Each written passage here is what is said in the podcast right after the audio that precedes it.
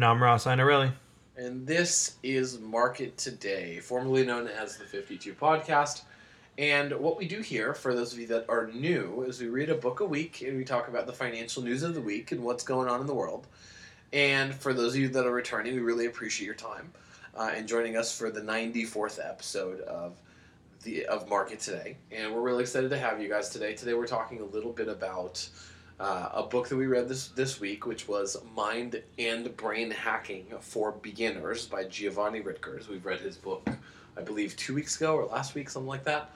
And um, this week we're just gonna have like a quick little topic about uh, just going back to work. You know, the what what we're what we're seeing in the market, what what the uh, the trends are, and what's happening with employees going back into some newer form of either hybrid or remote or you know, in-person work. So Ross, I think actually you're a great person to ask because you were in the office every day until COVID, and then it's drastically changed for you. Is that right? Yeah. Yeah, I think, um, and like I said, to give some context, um, I was definitely yeah at the office every day. You know, normal kind of nine to five, working Monday to Friday. Um, and then our company, once we had you know COVID appeared, um, Snapchat pretty much had us all work from home. Now, a lot of companies weren't really set up for this, as well as obviously I think you know working at a tech company, we were a little bit more prepared because we are already given you know company computers. All of our stuff is all cloud based. It can be anywhere, used anywhere.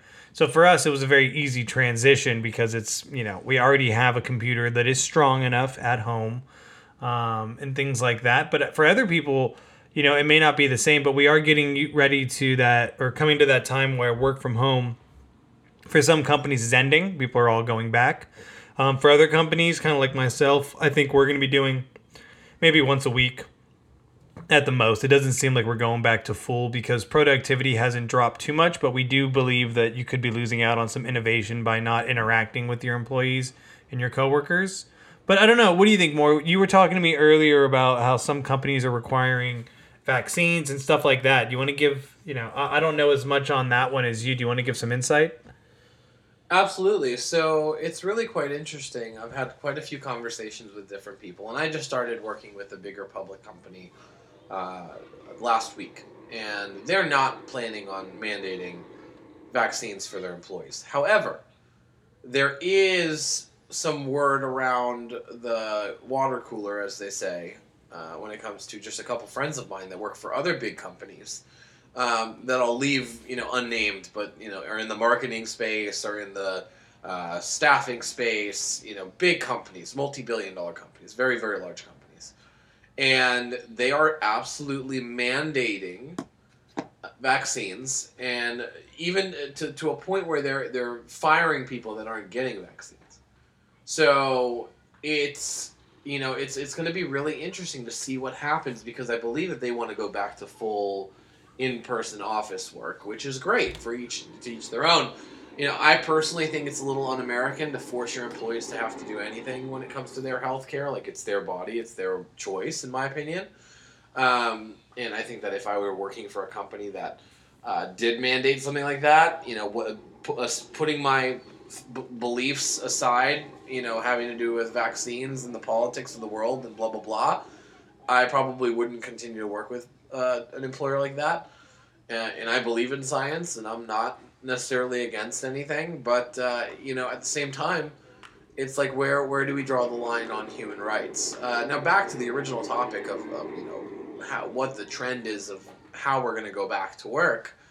Um, my company, for example, is provide, is going to go ahead and move into a remote hybrid type system, and I think that it's going to be very interesting uh, and allow a lot of companies to run a lot leaner and create significant increases in their profit margins and their profitability um, all the way around just because of the fact that you know it does cost so much money to run an office and pay for an office space and, and you know have employees working out of an office you know like hr burden and, and you know re, real estate burden is a serious thing.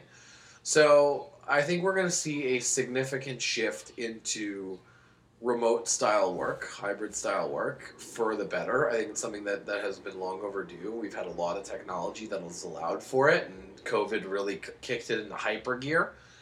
And uh, I think that you're also going to have to get really clear with your employees about the fact that if your job was once a physical job, excuse me, not a physical job, an in person job, and is now being moved into a remote based working type situation, employees are going to have to realize that in order for them to be able to continue to keep their job and have the comfortable lifestyle of having a uh, remote style working situation, they're going to have to continue to keep up, if not improve, results that they're bringing to the table.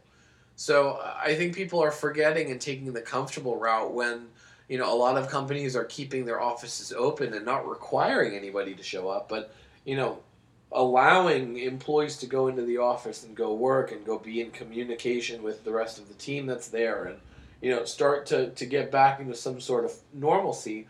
And you know what people i guess are noticing is that those that are willing to go back to the office are getting more done um, and obviously that's not a situation that everybody can work with like if you have kids and you have to take care of your kids or if you're a, uh, you know a single parent or something like that or if you you know have some sort of uh, potential uh, risk for COVID or whatever it is, like do you be healthy?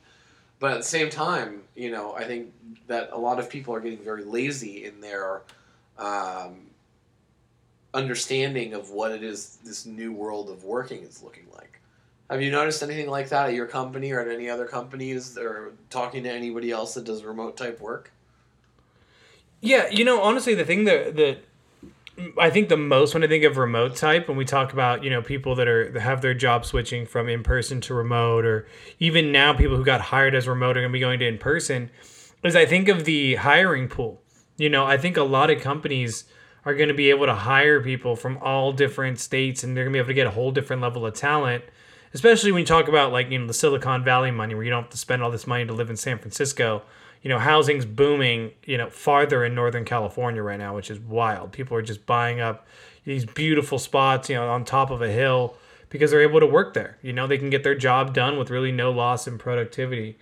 Um, so that is something that I'm very curious to see. You know, what will the actual not only housing market, but you know, geographically, we're already seeing a lot of people kind of moving out of LA um, a lot of different things are changing, and I wonder if we're going to be seeing this kind of exodus from big cities now that you no longer have to be in a big city for some of these jobs.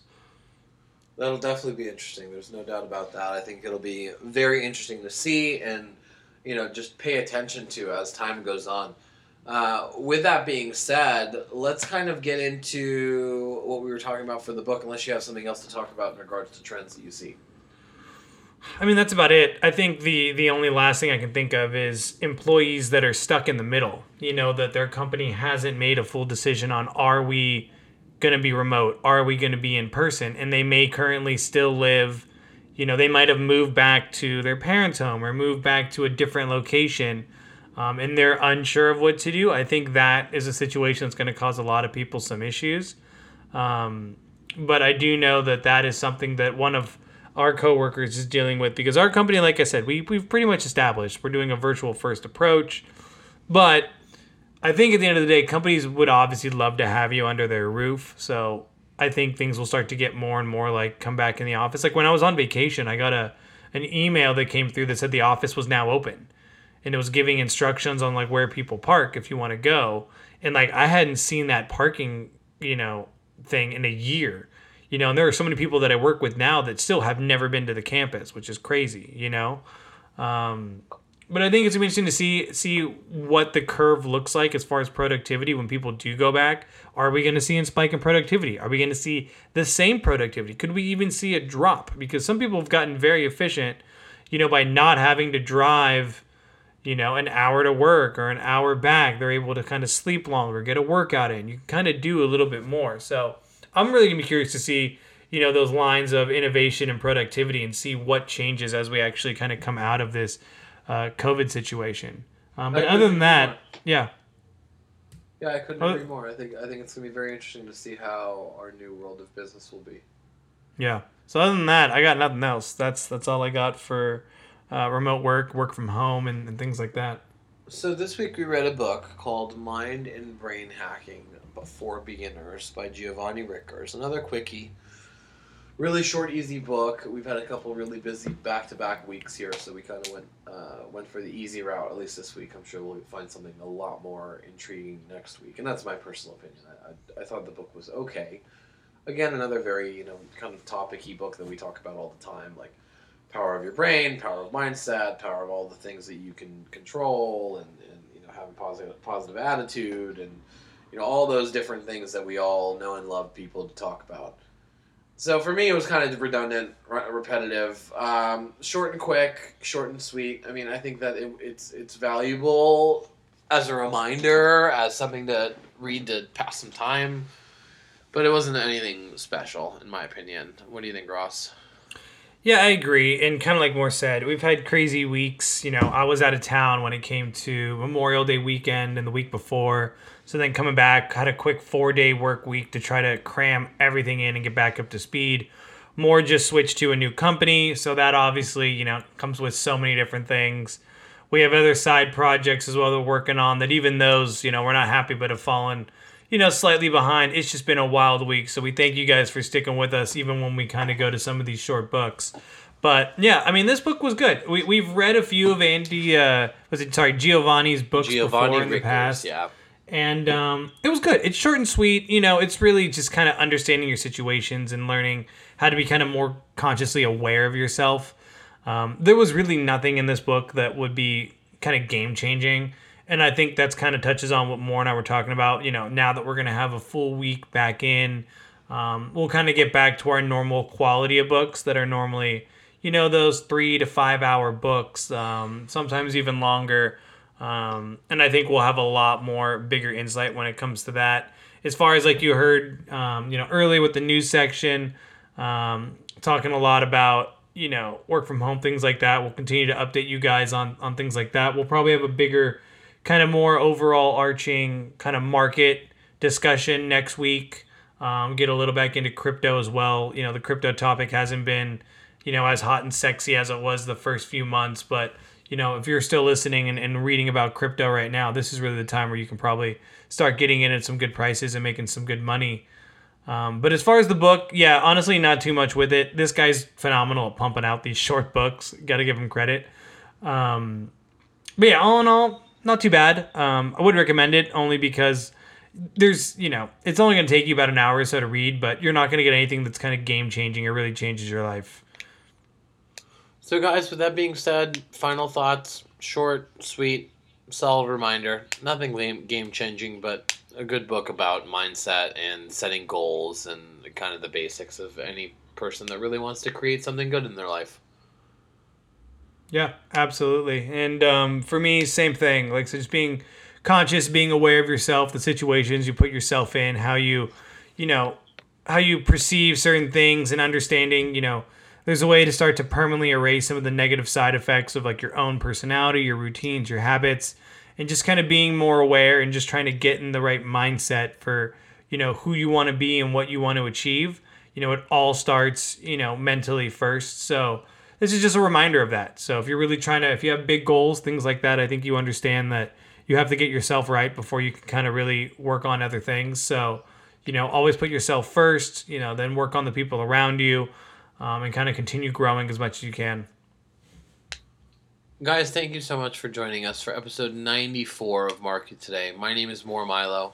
I'm Ross Inarelli. This has been Market Today, episode 94, and have an amazing week. We'll see you guys next time. Take care.